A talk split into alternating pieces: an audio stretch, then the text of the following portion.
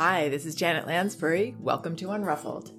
Today I'm responding to a parent who woke up in the morning to find the exterior of her husband's car severely damaged by their five year old son. And this mom says that both she and her husband are too furious at the moment to speak with their boy about the incident.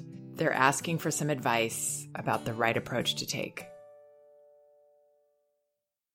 Here's the email I received. Hi, Janet. I've been reading your book and finding it very helpful since the birth of our second son, who is now two and a half months. Last night, our eldest son, who is five years old, apparently picked up a rock and, while we were talking to our neighbor for two minutes after returning from the park, must have written all over his father's car. We put two and two together this morning when we first noticed the damage. It looked like my husband's car had been keyed and the mirror was severely scratched. This will mean maybe thousands of dollars in repairs. We are both so mad, we don't know what to do. We told our son that we were too mad to talk about it right now and that we would talk to him about it later tonight. What is the right approach for an issue like this? Please help. Okay, so I hope this advice isn't too late for these parents. I hope this is helpful.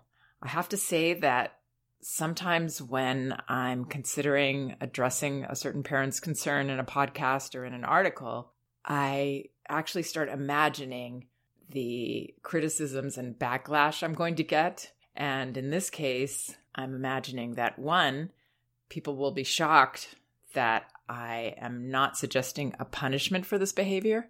And two, that I will be accused of blaming these parents for what their child did.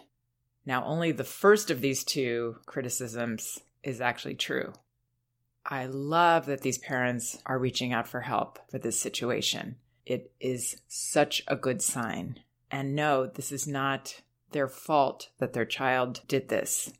However, the incident is a reflection of something that's going on in this family and the condition of the relationship that they have with their son. When children behave in a manner that they know is not welcome by us, it is a reflection of their discomfort and disconnection. And when it escalates to something this serious and intentional, that means there is a lot of disconnection here that this child is feeling. It's very uncomfortable to be a child who would behave in this manner. It's a big call for help. I want to talk a little bit about connection versus disconnection, what that really means. It doesn't mean parents aren't spending enough time with their child. It doesn't mean parents don't care about their child, that they don't love their child. It doesn't mean that parents are too strict. What it means is that our child doesn't feel seen and accepted by us. They have uncomfortable feelings and they feel alone in these feelings. It's a scary place to be. So, what do I mean by a child feeling he isn't seen and accepted? Whenever children behave in a manner that they know is not welcome by us, they are, in a sense, waving a little flag. They're saying, hey, hi, help. And most parents, I imagine these parents as well will see that and be able to give the child what they need. They'll see that hurt or hello in a child's hitting, let's say, and they'll be able to say, Ooh, you're hitting. I got to stop you. The first thing I would do generally in these situations physically stop the behavior. Make it look as comfortable and easy as you can. Matter of fact, just stopping them. We're still much bigger and stronger than our children. And then, ideally, we notice wow, you feel like hitting. That made you want to hit when I said that, when I did that. We notice and actually accept the feeling behind that behavior. I think we can all relate to feeling like pushing limits or doing inappropriate things. Children feel like this much more often than an adult would, and their cognitive development is not on par with the maturity of their prefrontal cortex, which means their ability to exert self control. That part is very immature and takes years to develop. So they need to feel safe, not only physically that we're going to stop them, and even more importantly, safe in their own feelings of lashing out. It's safe for you to have that feeling of hitting me. I'm here to stop you. I almost want to say to parents sometimes, not necessarily to say out loud, but to have the thought themselves don't worry, I'm not going to let you hit me. Because that will help us be in a helpful attitude that is calming, that is giving our child the messages that he or she needs in these moments. Now, most of us are able to do that a lot of the time, but there are also a bunch of other feelings children express that get away from us. I know this because of my own experience as a parent and the parents that I've worked with for the last 24 years. Just recently, I had a phone consultation with a parent who was confused because she knew that she was accepting and allowing her child's feelings. And this child also had a younger sibling that threw her off balance, as it does every child. It's, it's really a heart wrenching time for a child. And she knew that she was accepting his feelings. But the ones that she was accepting were the ones that were clear to her, which were when she would verbalize to him how difficult it was to have a sibling. And he would seem to agree or sometimes share specifically about that. And also when he had a big crying spell, she was able to hold space for that. But then we got into specifics and she shared a number of interactions that she had with her child in which she didn't realize that she was invalidating his feelings, dismissing his feelings, rejecting his feelings. We're not going to be perfect. That's okay. But some children need to be seen in these moments even more than others because maybe they're more sensitive and they have more fear. Some of the examples that this parent gave that I was able to help her see were that her child would say, I can't put my shoes on, or I can't wash my hands before dinner. And the mother, believing that she should be encouraging his independence, would say something like, You can do that yourself. You know how to do that. Yes, you can. And this boy could do those things himself, but what he was asking for was to be seen in his overwhelmed state. What he was asking for was help. He couldn't do it then. He needed that connection and somebody to understand and help him through. There are other common ones that we miss. These little things that children say that don't seem to make sense, they seem unreasonable, or responses that they have to things, emotional responses that just make no sense and they get us angry and they seem bratty. And we've all been there. So there's no shame in this at all. It's hard to see when a child rejects the food that you made, especially for him, or says, I don't want that baby to even look my direction, or says that he hates his teachers in preschool when these parents know quite well that he has bonded with them and he does like them. It's these random expressions of emotion that we tend to push back on because they really don't make sense.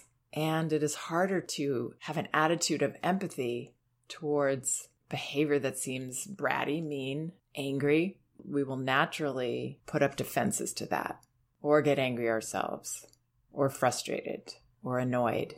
It'll be hard to give our child what they need. So, understanding this is a challenge for all of us, this is a process of being in a relationship with a child or children who, again, can seem very cognitively advanced, but they're very, very immature in the way they handle their feelings. And it takes time for them to develop this, and it takes a lot of modeling on our part.